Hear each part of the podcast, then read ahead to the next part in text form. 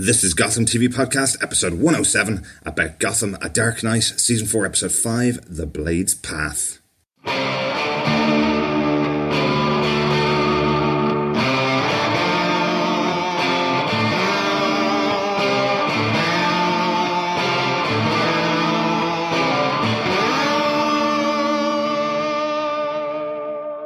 This is Victoria Cartagena. I play Renee Montoya on Gotham. Hey, this is Andrew Stewart Jones. I play Crispus Allen on Gotham. This is Robin Lord Taylor. I'm David Mazouz. Hey, Gotham TV podcast listeners. This is Maggie Geha, otherwise known as Poison Ivy. This is Drew Powell, and you're listening to Gotham TV Podcast. That's right, Drew Powell. You are listening to Gotham TV Podcast. We're here to talk about episode 5 of season 4 of Gotham, The Blade's Path. A big episode for Drew Powell. That's right, a massive episode for the former Butch Gilzean, who has risen from the swampy, toxic, sludgy uh, mess that is Slaughter Swamp. Mm-hmm. Um, yeah, it's great that um, he is back as Solomon Grundy. Absolutely. And if you haven't guessed, this is our spoiler filled podcast about this episode of Gotham. Uh, I'm one of your hosts, Derek. I am your other host, John. It's great to be back for another episode of Gotham. Uh, quick bit of news up front. Uh, we are going to be a little bit late for next week's episode because it's my co host's 40th birthday next week. Happy birthday, John, for next week. Thank you. Uh, life begins at 40, as they say, so Yes. let's hope. Yes, it um, does. Not that life has passed me by up till this point. but, um, yeah, it's great to be hitting the sweet spot of life as we move forward. Um, might be 40, but forever. Uh, 18 to early 20s, I think. I think so, I Um, think and so. of course, it's a big birthday celebration for my co host today. Uh, Derek is, well, 41. Thanks, John. Yes, yes, I am. Yeah, I, I did the big 4 0 last year. But we will be travelling back to Dublin in Ireland for uh, John's birthday celebration, which means we won't be recording our podcast about Gotham until uh, next Monday after the episode airs. So uh, if you want to get in your thoughts, just make sure you email us at feedback at gothamtvpodcast.com. Have a couple of extra days to get them in uh, for next week's episode. And make sure that you subscribe to the podcast. You can go through our link for Apple Podcasts at the website. Just go to gothamtvpodcast.com. Loads of links up there. And this week we have gone finally on to play uh, the Google service in the US. So if you listen to your podcast through Google Play and we're wondering where we were, we have finally, finally Finally, have our podcast up on there. So just search for Gotham TV Podcast on there or go to the website. There's links to all of the ways you can subscribe to the podcast. But without further ado, I think it's time to get into the episode, John. Absolutely. This episode was directed by Scott White. He's done four episodes before of the show. He did uh, Season of the Goat, Prisoners, Anything for You, and Red Queen. Uh, I think one of those was one of our lowest rated episodes, and one of them one of the highest. Uh, season one, episode seven, Season of the Goat. One of the excellent episodes of Gotham. Really, really good. Uh, it was written by Tze Chun, uh, who did Blood Rush and Light the Wick. And he gets another great intro for a character in this episode. I think he's done a great job. Yeah, definitely. Uh, it was really good to see Solomon Grundy get some good quality screen time. And to be honest, I think the foil with Ed Nygma absolutely fantastic. It's perfect, yeah. It was really, really good that they sort of bombed with that commonality about their identity and who they are and where they're from. Well, just the idea of having those two characters together just really works for me. I really enjoyed it. Certainly given their history, of course, as well. Yeah. So, John, do you want to tell us what they gave us with your synopsis for the episode? Sure. It's a Monday, and the familiar face of Butch Gilzean rises from Slaughter Swamp, but it is reborn in the toxic experimental sludge of Indian Hill as Solomon Grundy. With questions raging in his mind about who he is, where he came from, and what he is doing, he makes his way back to Gotham to seek answers. Back in the city, Nygma, still trying to regain his intellect, comes face to face with the newly formed Gilzean Gold Grundy, and the pair form an unlikely partnership to discover their past identities. Meanwhile, the game of cat and mouse continues between Sofia Falcone and the Penguin as she is forced to take urgent action to protect her plan to restore the Falcone name and her own life by appealing to Penguin's gut, mother love, and vulnerable side. Elsewhere in Gotham, a more sinister game of mousetrap unfolds between Ra's al Ghul and Bruce Wayne.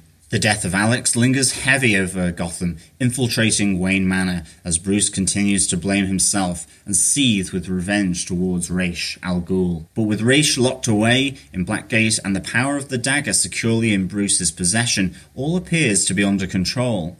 However, the master of strategy and manipulation, Ra's al Ghul continues to taunt Bruce from behind his bars.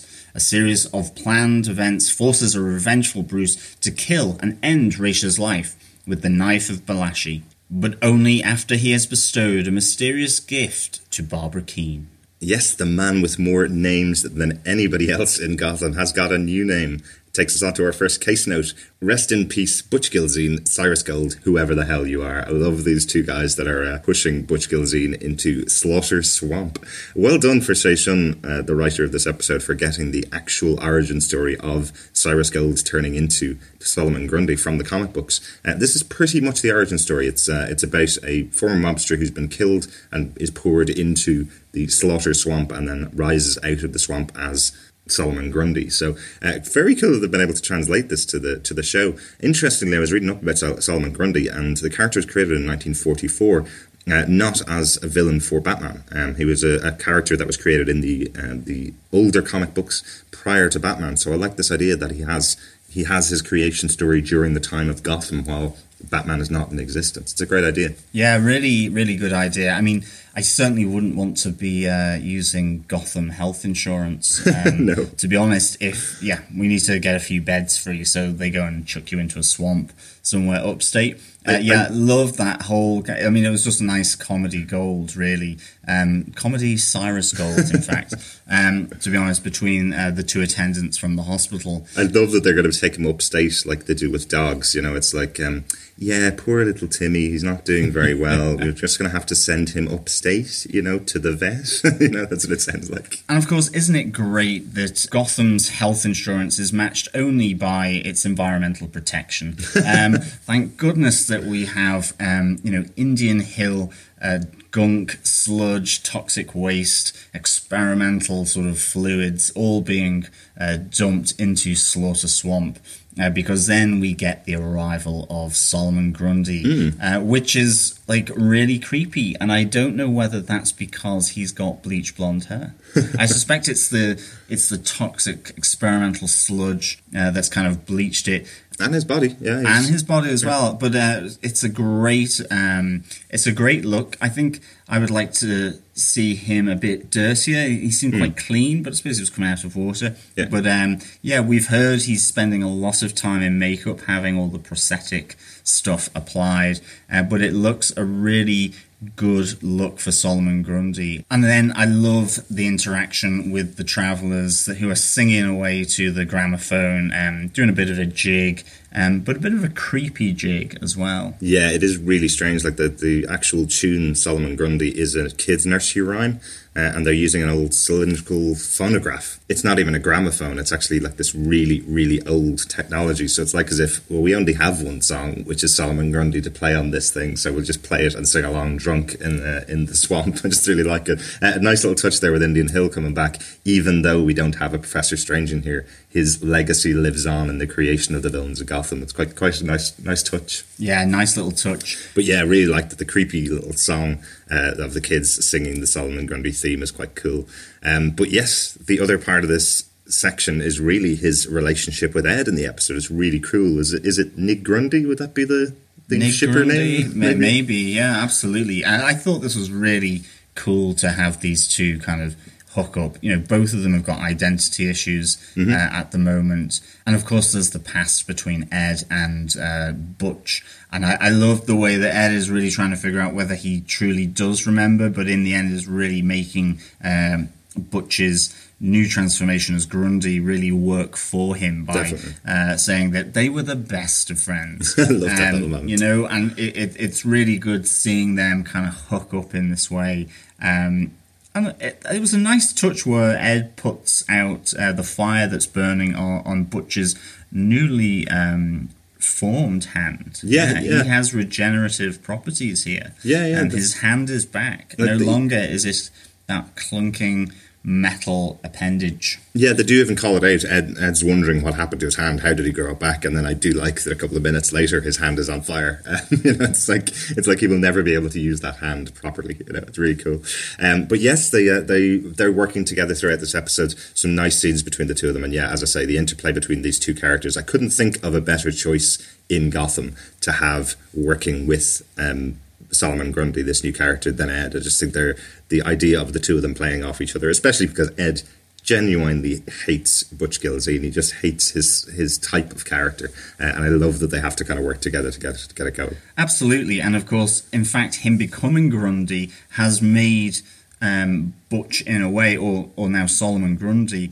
He, he's even slower than he than he was before, as Ed perceived him. Yeah. But I, I like the fact here that you know it, it's bouncing off that idea of being clever or or, or not clever in, in a sense, or, or a bit sort of slow to grasp things. Yeah. Because Ed is dealing with that himself, and I think that's just a really nice way of doing it. And of course, there's some really just good comedy moments um, in, in, this. I thought really as Yeah. well. I thought you know when Grundy has Ed sort of uh, uh, by the collar, um, holding him up and kind of threatening him. I just thought uh, Cory Michael Smith played that really really well. Yeah, and I love I love uh, Solomon knocking him out and uh, and going man talk too much. That's a nice little nice little moment. Uh, yeah, and they're off to Fight Club at the end of the episode, so going to see a lot more of these two characters together. Loved the choice of "I Want to Be Your Dog" by um, by the Stooges, Iggy Pop and the Stooges, as they walk into the Fight Club because effectively.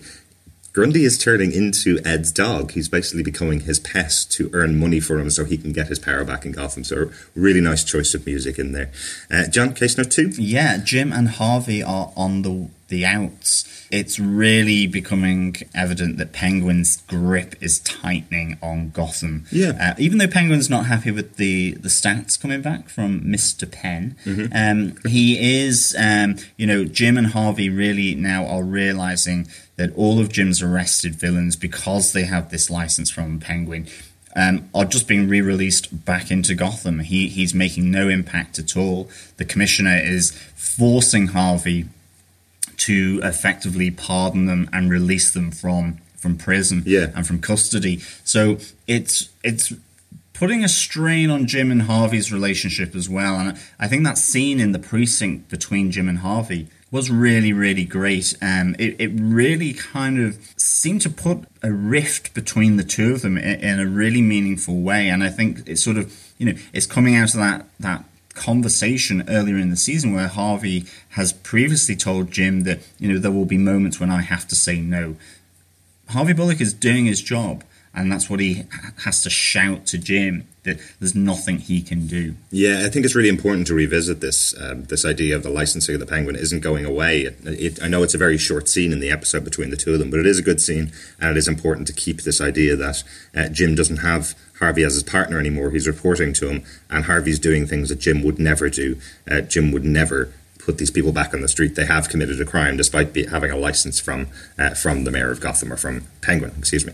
Um, I always forget that he's not mayor anymore, but uh, but yes. Um, just a very quick scene. I think we can move on to case note three, which is the other big moment of the episode. Obviously, Oh, big, big, yeah. Bruce goes after Ra's al Ghul. Hmm. Yeah, I really enjoyed all of this because it really proves Raish's manipulation uh, and and his his cunning uh, for putting himself in the right place at the right time by really planning his moves against his foes. Yeah. Um, you know, and we find out that actually him being arrested is all part of the plan. He even just because of what he does to Alex, you know, it's great that that kind of comes flooding into this episode as well. That it's playing on Bruce's mind. It, it's causing him to have real sharp conversations with Alfred. You know, it's affecting their relationship, and it it, it certainly leads to this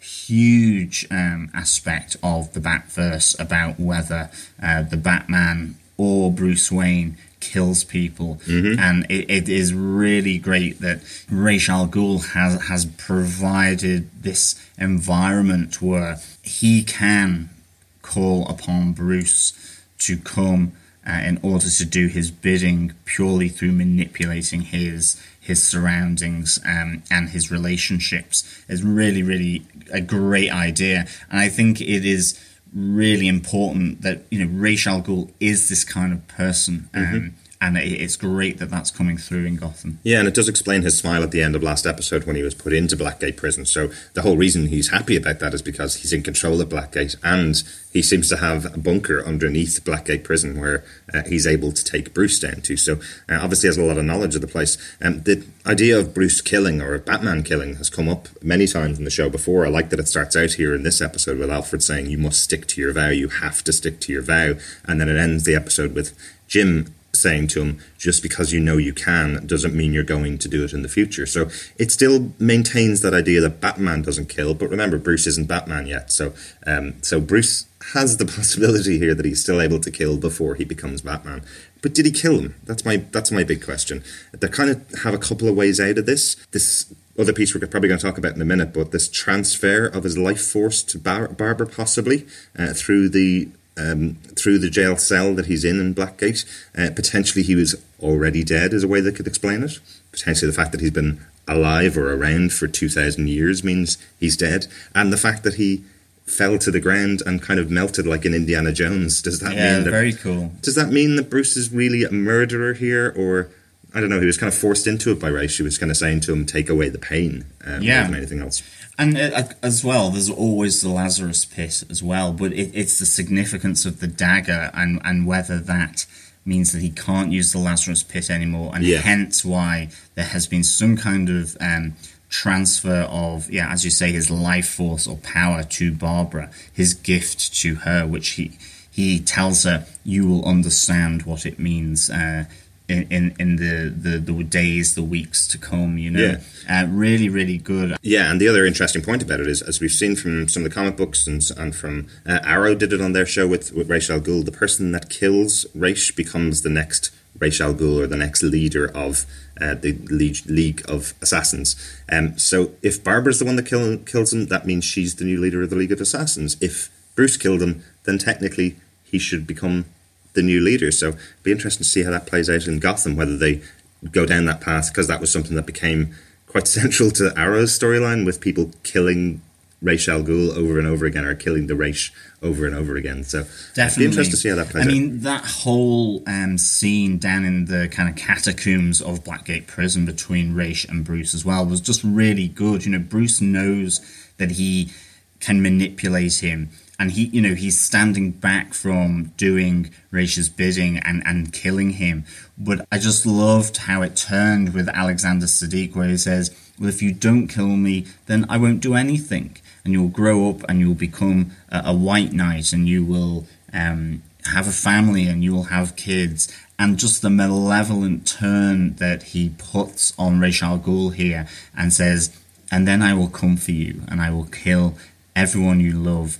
Uh, and who is close to you. I just thought it was absolutely fantastic. Such a great scene between these um, the, these two actors, and of course, you know, leading to to Bruce stabbing him, and obviously Indiana Jones uh, Melting. melting Ra's al Ghul, which was really good. Um, and I do have to say though, a great comedy moment as uh, Jim and Alfred round the corner down in the catacombs, and uh, Raish's sort of skeletal uh, jaw just drops open in, in huge surprise. Um, I have to say, I laughed and laughed and laughed at hilarious. the comic timing Yeah. of the jaw drop from Ra's al Ghul's uh, dead skeleton. It was Um, it was like as if they were going. We're all really surprised about this. Even the skeleton on the ground. Absolutely. It was like, oh my god, Bruce has just killed. Even Raisha's shocked at that in death. Exactly, exactly. it was really, really funny. Um. But and- such a shame to lose Alexander Siddig from the show. Like he is one of, he's been such a great presence on the show for the last few episodes. Uh, I was really hoping that we'd see him more on the show, and that's kind of why I think he's not dead. yeah, I was Uh, going to say, have we have we really lost Alexander Siddig from the show? I suspect Ra's al Ghul will return. I believe so too. Uh, one of the other big moments that we didn't really talk about in this whole section of Bruce going after Ra's is obviously Jim and Alfred joining up and, and becoming again an unstoppable force. Love when these two characters get together. They're really really cool. Uh, the the initial line is pretty much my line of the week when Alfred turns up to the GCPD and says to Jim. right, we're going to Blackgate, and you can tell me all the ways that uh, I failed the child later. And Jim goes, I will, which I love that little touch because it's a real Jim Gordon, the man who knows everything and will always tell you when you're wrong, even though what he does is wrong so often. But it's a real perfect way of describing Jim Gordon. Well, he's got plenty of practice with the trail of uh, abandoned lovers uh, behind him, True. I suppose. Um, well, I have to say, my moment of the week was where they are getting frisked um, at Blackgate Prison, and Alfred seems to be like the Terminator, where he has got knuckle dusters,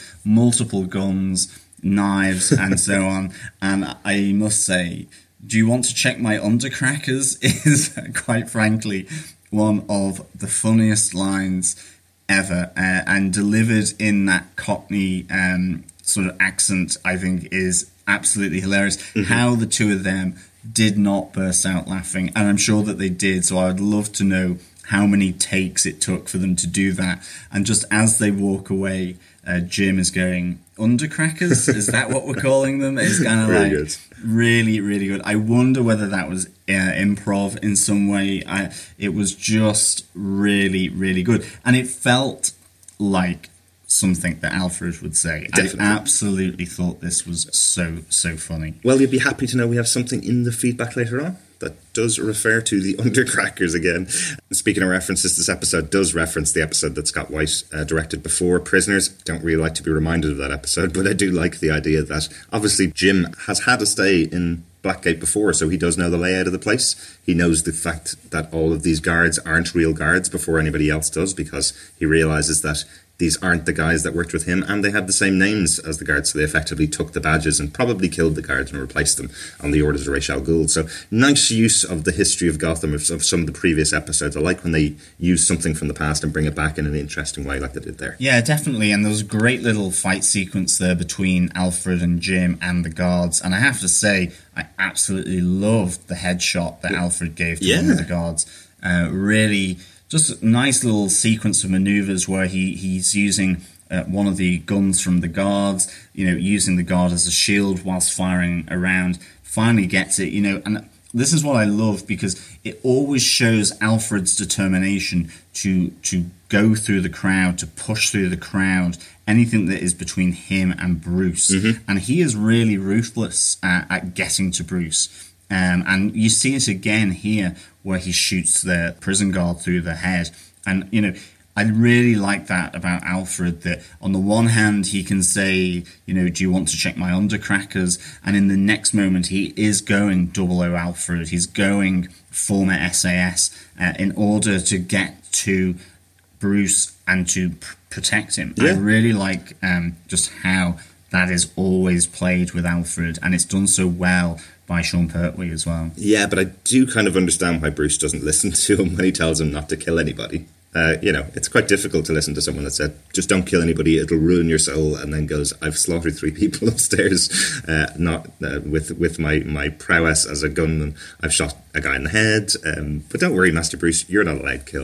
Uh, it does, it does, I can understand that there is that there's that side of it. It does, but I, I think that comes from Alfred's experience Yeah. of being in, um, you know, an elite team of of uh, soldiers who has had to kill. He knows how much it can degrade you over time, and he's trying to prevent Bruce from having that.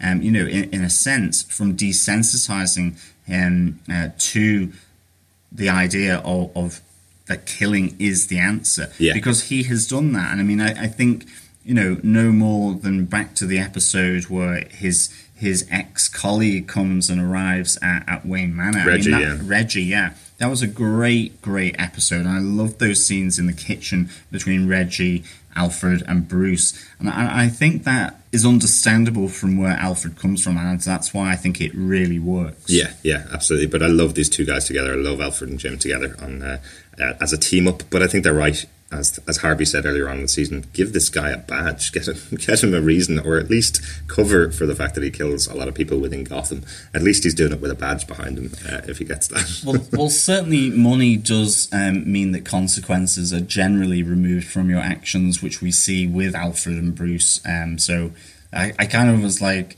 um, where Jim, after he has killed Ra's al Ghul, yeah, Ra's al Ghul is a bad person, and yes, it's in a heightened reality uh, or an exaggerated reality, but it's kind of like, oh, don't worry about it, kid. You know, pat on the back. Um, you'll never do it again. I know that. I can feel that in you. So we won't go through the court case or the, you know, the sort of suspended prison sentence and community service. Yeah. There, off you go. Well, kind of. I do like the way that Jim says to him, "I don't really know what I saw there. Did you kill him or not? There seems to be a rotting, uh, a rotting corpse over there that's been dead a thousand years. Seems to be sitting over there. So, did you kill him? Do we have to prosecute you for that? How would we make this stand up in court? Well, that's true. Yeah. But uh, but yes, some cool scenes in there with uh, with that, and uh, probably my favourite section of the episode. Um, on to our case note number four: Sofia Falcone and the Falcone name. Yes. Um, is offering to merge with Oswald in a falcone bird kind of way. Um, yes.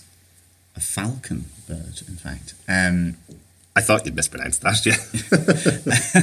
Yeah. um, yes, is offering a merger with Oswald to get all of Gotham under his control so they can move from his 84% um, licensing of Gotham and control of crime up to the magical 100%. Yeah. Um, and again, it's it's this great kind of interplay between these two. You know, they are both uh, looking at one another, being very wary of, of one another. In particular, Oswald, I think he senses. You know, he's got a good gut, not only for um, Hungarian goulash, but he has a good sense of what's a bit suspicious, really. And I, I think, you know, he certainly is viewing Sofia Falcone with, with a bit of suspicion here. To the point here where he has her down on a to do list to, to kill. I think it's position uh, four um, that he has, and asks Mr. Penn to put a question mark by her name. I did like that. That was really good. So you know, it, it, and it, he's trying to figure out whether she's genuine. Um, and we see here Sofia really manipulating. I mean, it was slightly on the nose, I think, but uh, manipulating um, his love for his mother uh, and for her food uh, and and for everything that you know she meant to him uh, in order to try and get some kind of foot in the door. Well, absolutely. Like even Oswald knows the way to a man's heart is through his belly. You know, it's that's the way you get a guy to do what you want is to feed him the best food. He tried that with Ed uh, last season, so he definitely knows it, and he's instantly suspicious of this idea for, from Sofia, uh, and obviously the fact that she's cooked up his mother's famous goulash recipe. Uh, he realizes that that she's trying to manipulate him here. But what's the game? You know, what's the game in here? She's already in a relationship with Jim she's not trying to get into a relationship with Oswald. She's trying to play his love for his mother to get under his skin, right? That's the whole thing here. Definitely. And I do think that with the significant other interest in Oswald's life, you know, the companionship, the love between him and Ed, and he most definitely put down the marker that, you know, the the Edsicle was going to be a reminder of him not to let his feelings um, influence or, or betray his goal of becoming the kingpin, the kingmaker of, of Gotham. So I do wonder whether in this Sofia has hugely miscalculated um, what she's doing because she is unaware of the Ed Oswald arc that we saw there in season three, you know, and that she is playing through his mother, which is just going to make him angry when he realizes that it's a double uh, a double cross, you know. Yeah, yeah. I did like most of these scenes uh, with Sofia and Oswald. That foot massage scene, yeah, okay, I get the foot massage. I think that worked quite well, but I think it was just that little line of Oswald going to her, well, my mother would have hummed when she was doing it.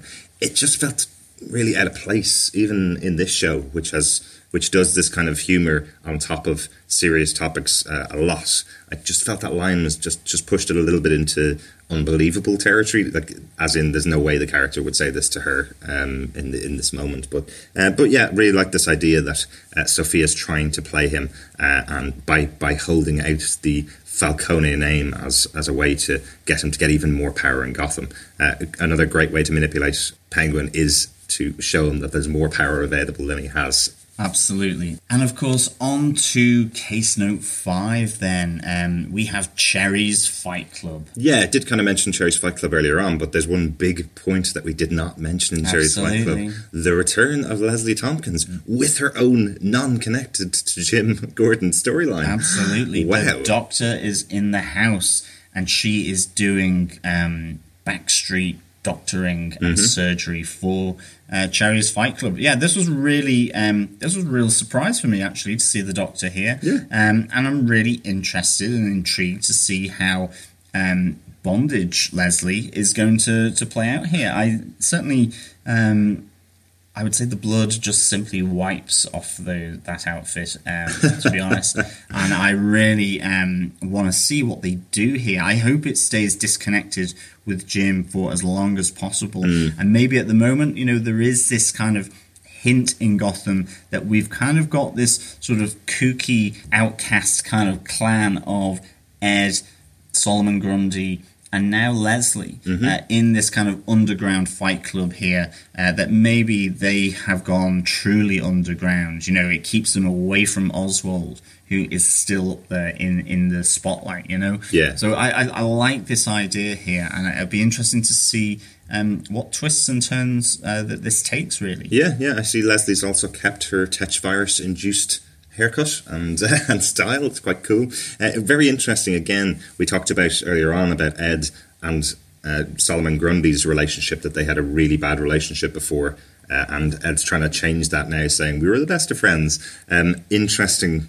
Leslie and Ed also had an absolutely awful relationship before. Remember, she did work with them and has had some really bad run-ins with him in the past. Yeah, certainly Will- with Christine Kringle Yeah. um, as well. That was the moment where she really um, split from from Ed Nygma. Definitely. Yeah, so the big question is is that all behind her now that we have a very different Leslie Thompkins? Will she help out Ed uh, because she knows him? Will there be this big change in Leslie? But really interesting to see what happens. That is them. true. That's an uh, an interesting sort of spin on on how they will both sort of uh, bounce off one another Mm-hmm. uh, at Cherries.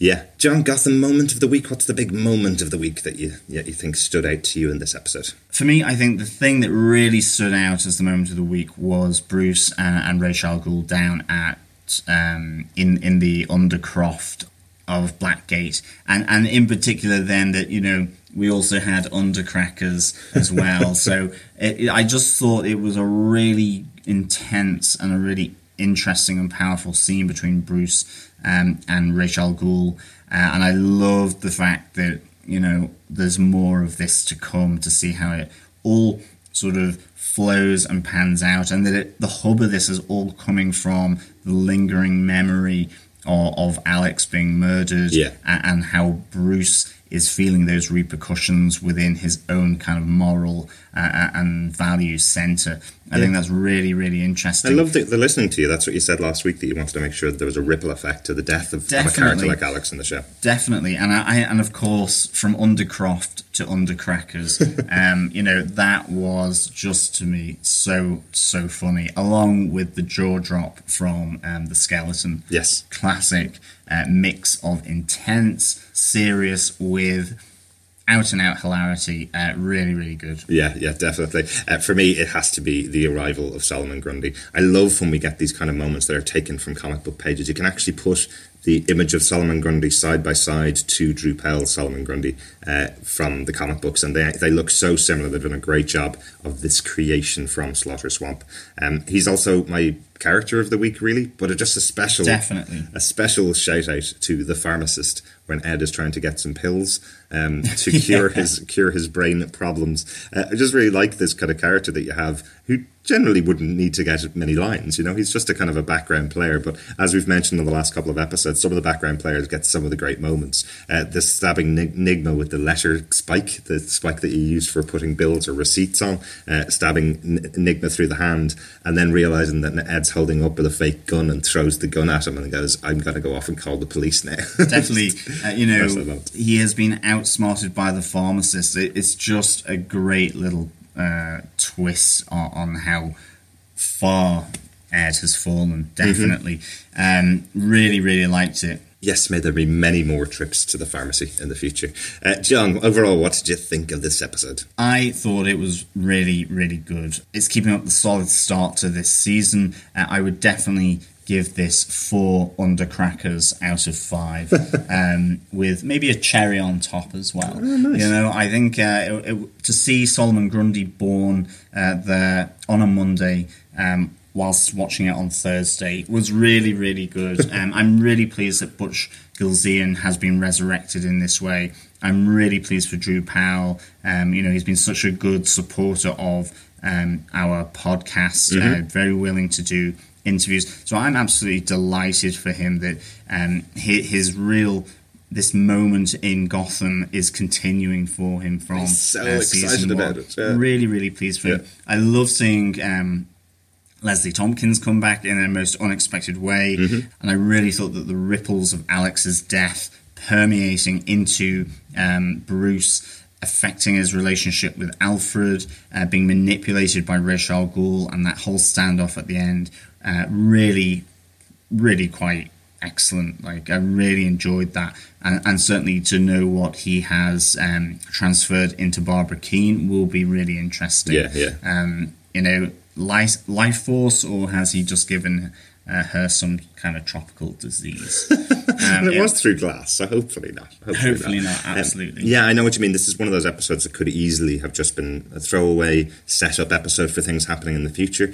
So many questions and so many, so much setup for what's going on in future episodes. But by having things like uh, Ra's al Ghul in there um, and Bruce attacking him, and by having the arrival of Solomon Grundy, it just kind of raised it above a kind of a three and a half, a kind of a, a middling episode. It raised it above that kind of level. It's not the best episode of the season so far, definitely, but um, but it's definitely got some very special scenes and it. Really, really enjoyed it overall. yeah, definitely. I think it's time to get into a bit of feedback. Yeah, absolutely. Uh, of course, anyone who wants to leave feedback, you can leave voicemail over at our website on gothamtvpodcast.com, just like Annalise has done uh, for us. Uh, you can leave up to 90 seconds of, of feedback. And I think with that, it's over to Annalise's uh, voicemail. I have so many questions after this episode. Like, it was so good. But the main one I have is Is Ra's Al Ghul actually dead? Because I'm hoping not, since Alexander Siddig did such a good job. I don't want to see him go. Um, I also want to know what Sofia Falcone's angle is on this whole thing because I was kind of upset that she went as far as to have the restaurant make Gertrude's goulash. And can we just say how cute and adorable Solomon Grundy is? I mean, I know he doesn't know who he is, but I also just love his and Ed's interactions. Um, they're kind of my new favorite little odd friendship on the whole show. And if I had to say minor character of this whole episode, I'd have to say the random pharmacist that Ed kind of takes hostage while he's looking for pills because, yeah, he's actually kind of cool, as despite stabbing Ed in the hand. Thank you so much, Annalise. Yeah, absolutely. I am loving the oddball couple of, Ed Nygma and Solomon Grundy. Really, uh, just fantastic, kooky um, pair up, really. Um, and I really want to see how they get ever more kooky and um, weird. It'll be it'll almost be a shame when Ed gets his intellect uh, back and is able to riddle again because I suspect he won't hang around too much um, with Solomon Grundy unless he definitely uses him for muscle, like we saw uh, a bit in this episode. Yeah. Definitely the pharmacist, um, such a great bit of um, sort of sarcastic comedy, really, from him, where he's just kind of like going, You're just the worst kind of um, robber here. Uh, these aren't even pills that will make your intellect any better, they're just sugar pills Yeah.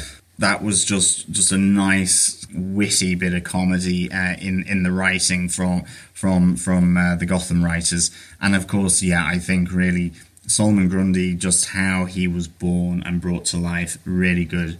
I suspect Ra's al Ghul will come and return back to Gotham. Yeah. Thanks so much for that voicemail, Annalise. Really good of you to send in. I can tell how excited you were because we also got an email from you. Yeah. Uh, Annalise says, I think what I said in my voicemail are still my thoughts about this episode, but I adore Grundy and Ed together more than I thought I would. I am wondering how Lee will fit into this. As, as it's been teased, they will be the new odd trio of Gotham. Very interesting. Yeah, I'm I'm wondering can she put her past behind her? Uh, Annalise goes on to say Sofia toying with Oswald's emotions, making his mother's goulash, almost made me cry. Then angry, as I really loved Gertrude and don't like her. Se- I don't like seeing her used as a pawn. The bit about putting warmth on the ankle, I'll have to research because as a physiotherapist was sitting there wondering if this is the correct modality to use. Interesting. Yeah, she seemed to diagnose his uh, his ankle problem very quickly, didn't she? She certainly did. Annalise says, Not that I dislike Cherry, but I find her character design so close to Jeri's visually that I'm left longing for our favourite punk rocker to return. Yeah, that's interesting. Yeah. Yeah. Lori Petty from uh, last season. Um, but I'm not sure whether she'd run a fight club. Um, she's she was a punk singer in, in last season. It would have been cool to get Lori Petty back, though. Uh, I do like when they reuse characters, but interested to see. I think we'll see more of Cherry next week and, and make a bit more of a decision. She only got a couple of lines in this episode, so uh, so we'll see a bit more of her next week when the when the fight club truly kicks off. Annalise says, lastly, about this episode, Alfred's arsenal of hidden weapons had me in a fit of giggles, especially when he added the bit about searching his undercrackers. Yeah, much like ourselves. Definitely. Couldn't stop laughing about that. Uh, Annalise has a little bit of feedback about Gotham Con, but I think we'll come to that after the feedback about the episode. Is that okay with you, John? Yeah, absolutely.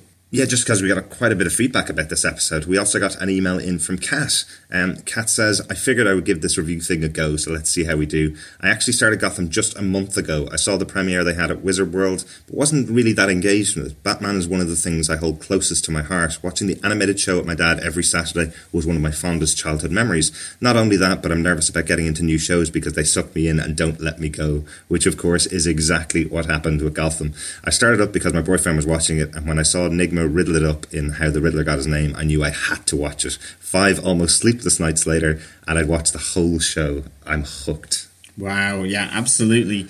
It's a great show for, for really getting into it. Certainly, there's so many iconic characters, and you just really get to see how they develop uh, and, and play out. Um, it's really good, and certainly with the Riddler, one of my favorites. Um, and how the Riddler got his name, excellent to see uh, that in, in Gotham. I could totally see how that could hook you in. Uh, Kat to say, anyways, let's get to last night's episode. It's been hard having to wait each week for the next episode after binge watching three seasons, and this episode is not making it any easier. Start with Bruce's storyline. That was not how I expected this to go down. Ra's al Ghul being one of the strongest forces against Batman in both show and comic, it came as quite a shock for him to end his life by Bruce's hand.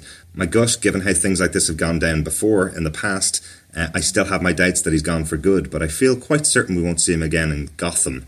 That being said, I enjoy how his death help Bruce Wayne shape himself into the Batman we know and love. He was rushing into his vigilantism, and what I felt was too soon, and this powerful moment that forces him to realize he is not mature enough from an emotional stand- standpoint adequately puts a pause on this. I'm excited to see how they develop Bruce's storyline from this point on. I hope to see him grow more in his ability to act in his detective work. Absolutely, because of course, one thing that um, we forgot to mention earlier was Alfred puts the vigilante suit away, but keeps it, prevents um, Bruce from throwing it on the fire Yeah. at Wayne Manor to say that, you know, when you're ready, it's there for you to go back to. Because obviously, Bruce is taking time out uh, from his vigilantism, as you say, because he's realized how um, emotionally underdeveloped he is to be able to deal with. And again, I think that's the great thing about Alex's murder at the hands of Ra's al Ghul. It's really um, impacted on Bruce and, and what he's doing, and I, I think that makes it absolutely cool that it has that much force. To be honest, yeah. Yeah, yeah, and also a really good idea not to burn a rubber based suit in a fire in a study with no windows that are open. Although, Cat does seem to get in and out of those windows. Absolutely, she's a, a little cat thief. uh, Kat goes on to say, when it comes to Penguin, like most everyone else, Sofia is putting a needle in my side. She certainly is doing what she promised, finding the one way to undermine Penguin, which is, of course, through his mother. But boy, is it painful to watch. I know Penguin is a bad guy, but Robin's performance does really get you to root for him. I think it's clear Sofia isn't trying to romance him in a sexual way, but in a maternal way, tapping into his biggest vulnerability that even he has to admit to his mother. I'm interested to see where they take this. Even Penguin says it's obvious what she's trying to do, and then he succumbs to it. So many times he has said he's going to cut himself off from his emotions, yet here he is again, starting to fall for them. As much as it is painful to watch, I hope they develop this in a way where we get to understand Penguin, his loves and motivations on a deeper level. I'm Nygmobblepot trash, so of course there is a, still a small part of me that's hoping these emotional revelations will somehow affect his relationship with Nygma moving forward. Here's hoping. And I have to admit, I love seeing this guy get knocked down and then scraping himself back to the top by the skin of his teeth. That does seem to be the arc of Oswald Cobblepot from the first episode of the first season. It's getting punched and thrown to the bottom of the hill and then climbing and clawing his way back up. Uh, yeah, that's a really good, uh, really good point there, Kat. Yeah, he's a fighter. He's a hustler. Is Penguin, and, and certainly, um, yeah. It's, it'll be really interesting to see how this plays out. I still am of the opinion at the moment that that Sofia has undermined herself here and has completely underestimated the penguin because she's unaware of the whole Nygmobblepot um, angle here that it is really um, has affected the penguin. Yeah. So I really think that there is going to be um, some big surprise. Probably for Penguin to begin with, uh, and then maybe for Sofia to uh, a more damaging uh, effect. I really think that Oswald draws in his prey and then pounces. He really gets them to undermine themselves and to underestimate him in such a great way. And he's such an opportunist that he will pounce at any moment if it gives him the advantage. So I think Sofia had really better watch out here. Yeah, yeah, totally agree with you. Uh, big shout out, because we didn't mention him, to his brand new, absolutely useless henchman. I love that moment when Oswald is kind of licking his wounds after being taken in by Sofia, and she calls the, to the place, and his henchman walks into the room and he goes, Who's the one person I told you not to let into the room? And his henchman responds with, Sofia Falcone is here to see you, sir. It's like, how did she get past him? He's Yeah, absolutely. absolutely useless. There's one person I said not to let in, and you let her in immediately when she arrives.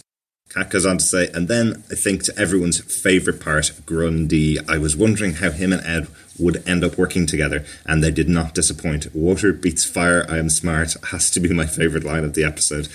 Not to mention, it's great to see Enigma back to his manipulating ways, even if the only thing he can manipulate is a zombie. Despite his lack of intelligence, he's still most definitely the Ed Nygma we know and love, which is something I was afraid we wouldn't see again with this drastic change. At Gotham Con, Cory Michael Smith talked about how season 3 Riddler was very much influenced by his mentorship with Penguin, and his new growth will be influenced, defined by his time spent with Grundy and Lee. I was worried we wouldn't see the cold, calculating, Enigma obsessed with finding the answer, but those fears have been quelled. How he might get his intelligence back is beyond me, though. Yeah, I would say another big bump on the head by Grundy might return all those synapses to uh, firing. But I, I think this is, yeah, Grundy, a fantastic part of this episode um, to see him return. And yeah, I do. I'm actually liking the struggle of the Riddler. I think this range of what the Riddler is about is really interesting, and to see his kind of main power, his intellect, undermined, and how he's now scrapping, almost um, Oswald like, to get uh, back to where he was, is really, really interesting to see. Yeah.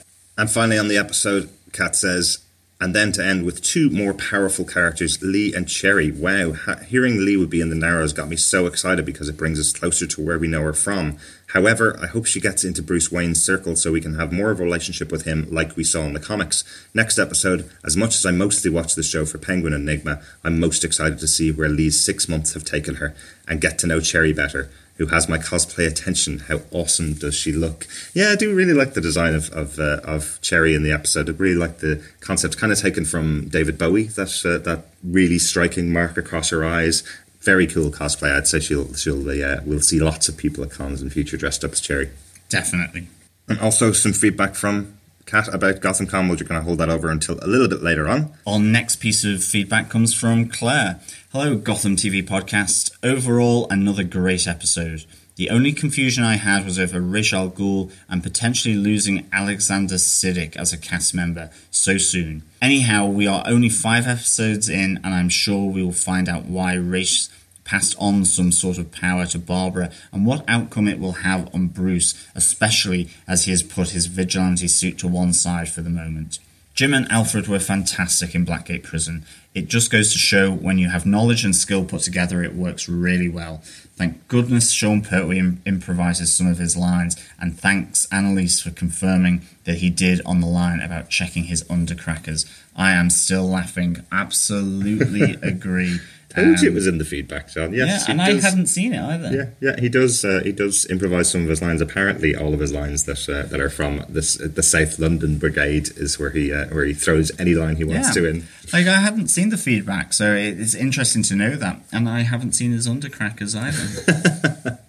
but on with the feedback. Sofia Falcone doesn't hang around. It's really interesting how she decided to use Oswald's mother's goulash recipe to stop breaking her way into his emotions. Yeah, absolutely. Um, I always still- want to read goulash as ghoulish.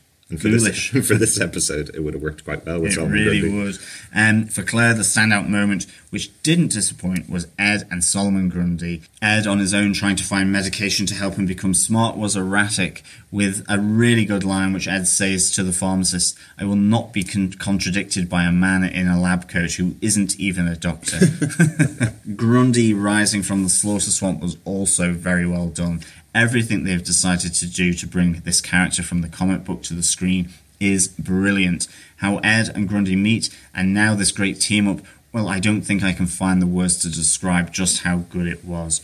It's great to see Leslie back in the Fight Club Doctor mode and a really good, interesting new character in Cherry. Claire goes on to wish Derek a great happy birthday for Thanks, his 41st birthday on Thanks. the 21st day of October. um, and of course, extends her wishes of happy birthday to me as well. Yes, yes. Thanks so much, Claire. It's really nice of you to send that feedback. And thanks for the birthday wishes. Both of us are going to really enjoy our birthdays. Absolutely. And yes, Claire, I do hope there is cake as well. Yes, yes. Thank you so much, Claire.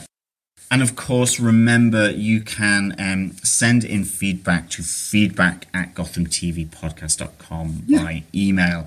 There is also our Facebook group. You can just head over to facebook.com forward slash groups forward slash Gotham TV podcast uh, and ask to join the group with a few uh, questions to answer just to make sure that you're not a bot, of course. Yeah, like the group is just for the listeners of the podcast. Obviously, there's loads of groups out there for Gotham, so uh, we just want to make sure that we have a group of people that are that are there to discuss Gotham with us and about the podcast. So, uh, if you don't want to do that, if you just want to see the news and see when the episodes are going up, you can see us on our Facebook page over at facebook.com/slash Gotham TV Podcast. But come and join the group. We'd love to chat to you about the episodes, and you can leave your feedback really easily in there, uh, just like Charlotte Bain did. Uh, she says it was fantastic. Ed and Solomon Grundy was the highlight. Two lost souls trying to figure out who they are. Touching. Bruce and Ra's al Ghul powerful. Bruce is going through a lot of pain, guilt, but he had to grow up fast. What kind of power Barbara has now? Sofia is cunning. Penguin is is being played big time. He is letting his vulnerable side show. Interesting, yeah. I think um, it, it's still too early to say for me whether Penguin is being played. I think, but I don't know. Um, maybe you're right, uh, and maybe I'm wrong. But I just have this sneaky suspicion that Sofia may have overplayed her cards here. But I, I um, I'm hoping maybe not. So yeah. Penguin falls again and maybe finds Ed in the Narrows and they have to really team up. Who knows how it will play out? Uh, Jason Wiley says, Hello, happy Grundys. what a charming yet ominous episode, filled with much cheer and a few tears. Loved the introduction of Grundy and the camp nature of his interactions with Ed. They're like Han and Chewie, a friendship which we never wanted but somehow always needed. Sofia definitely has an agenda buttering up Penguin and will probably be luring him in with the whole motherly thing. I don't think this is the last of Ra's al Ghul that we'll see. And what did he pass on to Babs? Was that his soul? Will Bruce be cursed now? Who knows? Looks like Leslie will be working the underworld now to atone for her guilt and just keep her away from Jim now. No more teen drama, please, says Jason. And finally, Anyway, a wonderful episode, and there should be a Ed and Grundy show with both embarking on a new adventure every week. Now that would be a Gotham spin-off I would love to see. I love it. I love it. Really cool. Interesting little point there, Jason. Um, has Bruce been cursed now? I do like the fact they did call out that he's got a bit of the translation that was able to be done by the professor in the last episode. Did he get all of the translation? Is it something like if you use this knife on Ra's al Ghul to kill him, you will then be cursed for the future? Interesting. We'll definitely find out that in a future episode. Yeah, that would be awesome to see uh, whether um, Bruce has been cursed, definitely, and whether Babs has uh, Raish's soul. Very Yeah. interesting. Shania Williams says, I greatly enjoyed the episode. A lot going on in this episode. Bruce fighting with himself over killing Ra's al Ghul or keeping the promise to never kill. Sofia messing with Penguin by using his mother to connect with him just so she can get to him. Grundy made his big debut. The relationship he's gaining with Nygma, not knowing that they don't like each other at all and aren't friends. Gordon blaming Alfred for not keeping Bruce on a leash when come on can you really get through to a teenager these days? Good point Shania. Uh, and we have another bit of feedback from Chris Agee over on our Facebook group. Uh, slightly different opinion but we always love some differing opinions. Uh, Chris says okay let me try to get my thoughts in the post. Unfortunately I consider this one of the weaker episodes of Gotham. The ideas were good and I am intrigued about story arcs Babs and her gift from Ra's Solomon Grundy and the Sofia Penguin thing which I especially like and there were great scenes, especially as always with Bruce and Alfred and Bruce and Ra's. But in the whole, it felt too incoherent and cramped for me to really enjoy, with the three completely different storylines without any connection in the episode. I usually like it it uh, better when there's connections and links between the storylines.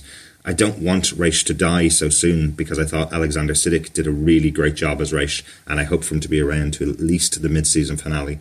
Yeah, thank you, Chris. Yeah, absolutely. I, I think some really interesting arcs going on here. And, and certainly, you know, Gotham has to always balance and tread a fine line uh, with regards to the, the amount of stories that go on in each episode. It's such an ensemble kind of um, series in terms of its week to week episodes that I really can see that you know sometimes there is a danger of too much happening in, in one episode. For me, I think they generally get the balance just about right, and I've certainly enjoyed the ensemble um, episodes a lot more. I think than where we've had just a single story arc, um, such as Prisoners, as we've discussed on the podcast. Yeah. Um, it just it felt really strange. I think the the vibrancy and diversity of Gotham and its characters kind of lends itself to to this kind of ensemble uh, intermixing and mixing between uh, the different people and places.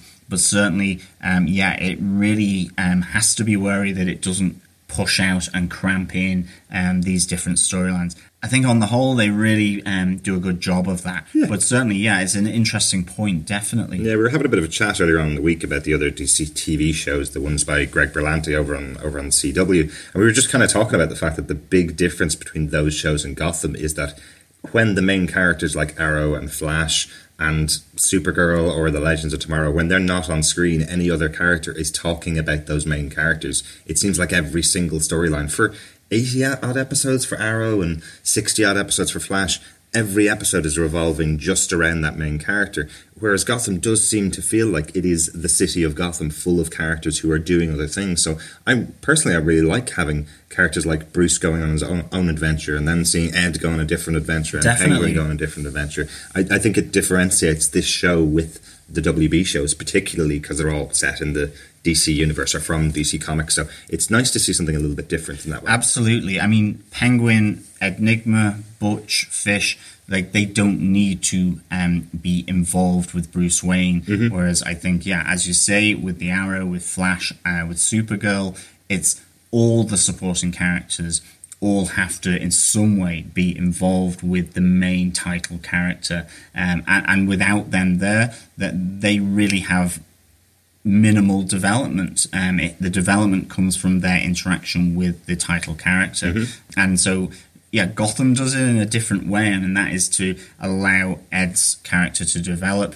independently of Bruce or of Yeah. Jim Gordon, um, and but they connect occasionally from time to time in different story arcs or, or um, runs. Definitely, Yeah, yeah, but thanks so much for the feedback, David. Again, if you want to join our Facebook group, don't go to facebook.com slash groups slash Gotham TV podcast or email us at feedback at gothamtvpodcast.com with your thoughts.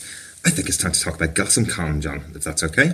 absolutely. So, Gotham Con, this was the first convention from Creation Entertainment, specifically dealing with the Gotham cast. Uh, I know that originally planned to do one in New York or New Jersey, uh, but it was very close to New York Comic Con, which is effectively the home of Gotham every year. It's where they go to reveal an episode of the season and have a really big panel. I think this year they had 13 members of the Gotham cast there. So, uh, so they set up this first con in Chicago. Interesting choice.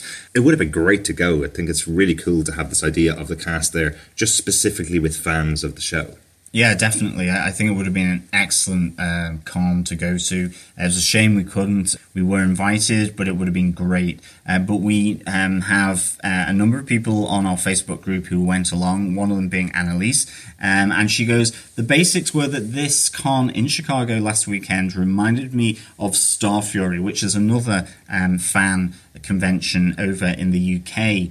Um, and in a sense that it is small and intimate as a convention. I went along to the con not knowing anyone that well and left knowing almost every attendee and even adding some to my extended Gotham family.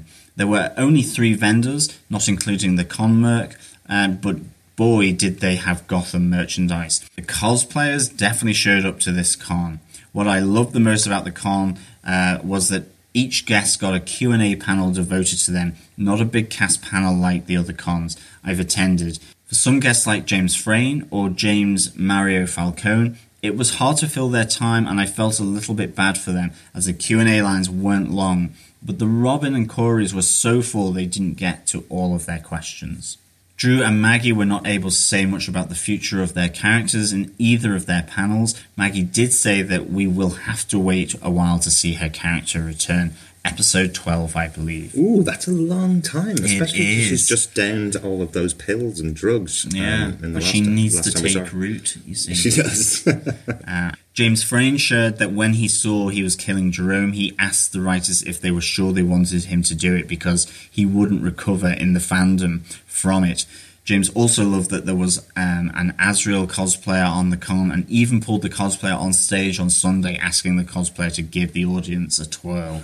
uh, Sean teased that he will be getting uh, to peek into Alfred's past this season and just to see the type of person he was before and how he came to meet the Waynes. Episode 9 and possibly 12. Oh, I very believe, cool. Which is very cool, yeah. Um, he also was asked if he would get a GCPD badge, and he smiled, adding that we'd have to wait and see. Hmm. He also was asked about his use of Londonisms, and he said that it was appreciative of the Gotham staff that they let him add his own wording to the scripts. he actually mentioned the Undercrackers bit that we heard in, in this episode. Camren also seconded this in her panel that Sean says something and the rest of the cast stares at him like, What did you just say? I love it. Brilliant. Thanks so much for that, Annalise. Sounds like you had a great time. Hopefully, we can attend the Gotham Con in future. yeah, absolutely. Thank you, Annalise, for that report. Cass was also at the Gotham convention and she says, This is the first smaller con I've been to. I found it by accident because I was curious what cons Gotham stars go to. And then, bam, there was this con in two weeks, 20 minutes from my house. How lucky am I? I go to Wizard World Chicago and C2E2 every year, so I had no idea what to what to expect. I was also really scared it would be dead. One, because I wanted to make friends and have fun, and two, I really wanted this to be a recurring thing so I can go back another year when I'm flush with cash. I was beyond surprised. Although the con was very small, it was fun as all hell. It was so intimate. I made amazing new friends, and the time with the stars was fantastic. They really allowed for the most intimate experience with your favorite show. I had so many incredible moments with both friends and stars alike. I'm sure you've heard any, everything about the panels and Q&As, but I don't want to go on rambling. I need to send my feedback to Creation Entertainment so this will happen again next year. All the best. Thanks so much for that, Kat. Yeah, we're really hoping that it's going to happen again. And to be honest, I'm really hoping that they're going to have one in a different city, possibly, and a bit sooner than next year. This may not have to be in Chicago next October. Hopefully, we'll get one maybe sooner in New York. Yeah, but I don't think Kat would agree with you. It's on her doorstep. Why not? That's true, yeah. I hope it's in Chicago. I don't know Chicago, so I'd love to go Mm-hmm. uh, there. I've only um, passed through it uh, through the airport. That's true. Yeah, me too. Me too. I've never, so never to go stayed. to the windy city would be uh, really good. That'd be cool. Thanks so much again to everybody for the feedback, especially about Gotham Con. It's cool to have people sending in feedback to us about an event that we haven't been to. It does sound like great fun, and hopefully we can be there in the future. Definitely. But I think with that, we are c- coming to a close of this podcast. Mm-hmm. So it is for me to remind you to share the love uh, and to uh, spread the word about Gotham TV Podcast. Please, if you haven't already, subscribe to the podcast. You just go over to any iTunes or Android podcast catcher. You can go through our website at gothamtvpodcast.com uh, and subscribe to the podcast. And if you are feeling generous, please leave a review. All feedback helps and allows us to connect with our audience in, in the best way that we can. We have our Facebook group at facebook.com forward slash groups forward slash Gotham TV podcast. And of course, we live tweet on at Gotham TV podcast. Although we won't be able to do it um, for, for this week because uh, It's your birthday. It's my birthday. Yes. and I'm turning 40, and we're we're heading back to uh, Ireland for a long Halloween weekend. Absolutely. But join us when we come back with our review of the next episode, season four, episode six of Gotham. My favourite name so far this season, Hog Day Afternoon. Uh, that airs on the 26th of October. Uh, Hog Day Afternoon is obviously a reference to Dog Day Afternoon, the uh, 70s movie. A nice little call out there. And it's going to have an interesting character that we've been talking about since season one of the show, John. Absolutely, Professor Pig. Yeah, there's been an absence of professors since we lost Professor Strange uh, at the end of last season. So we have a new professor in town. Yes, Professor Pig. Uh, will he be turned into sausages? Will the choicest of cuts be extracted from his body? Or will he terrorize Gotham? Or will it all end in a bountiful hog roast uh, following his capture? I cannot wait to see what they do with this character. Certainly, the one image I've seen from USA Today, uh, which we put up on our Facebook group, um, showing him with Jim Gordon, I am loving the mask absolutely creepy Oh, yeah. and disturbing as hell. It looks just about right for me. I think it's a really good design. It's going to be a good way to spend yeah, Halloween, really. Absolutely. So that's all from me. Uh, thank you as always for uh, listening, and we will, of course, speak with you again next time. Really have to resist the urge to say, and that's all from him. Thanks so much for joining us. We'll talk to you again next time. Bye.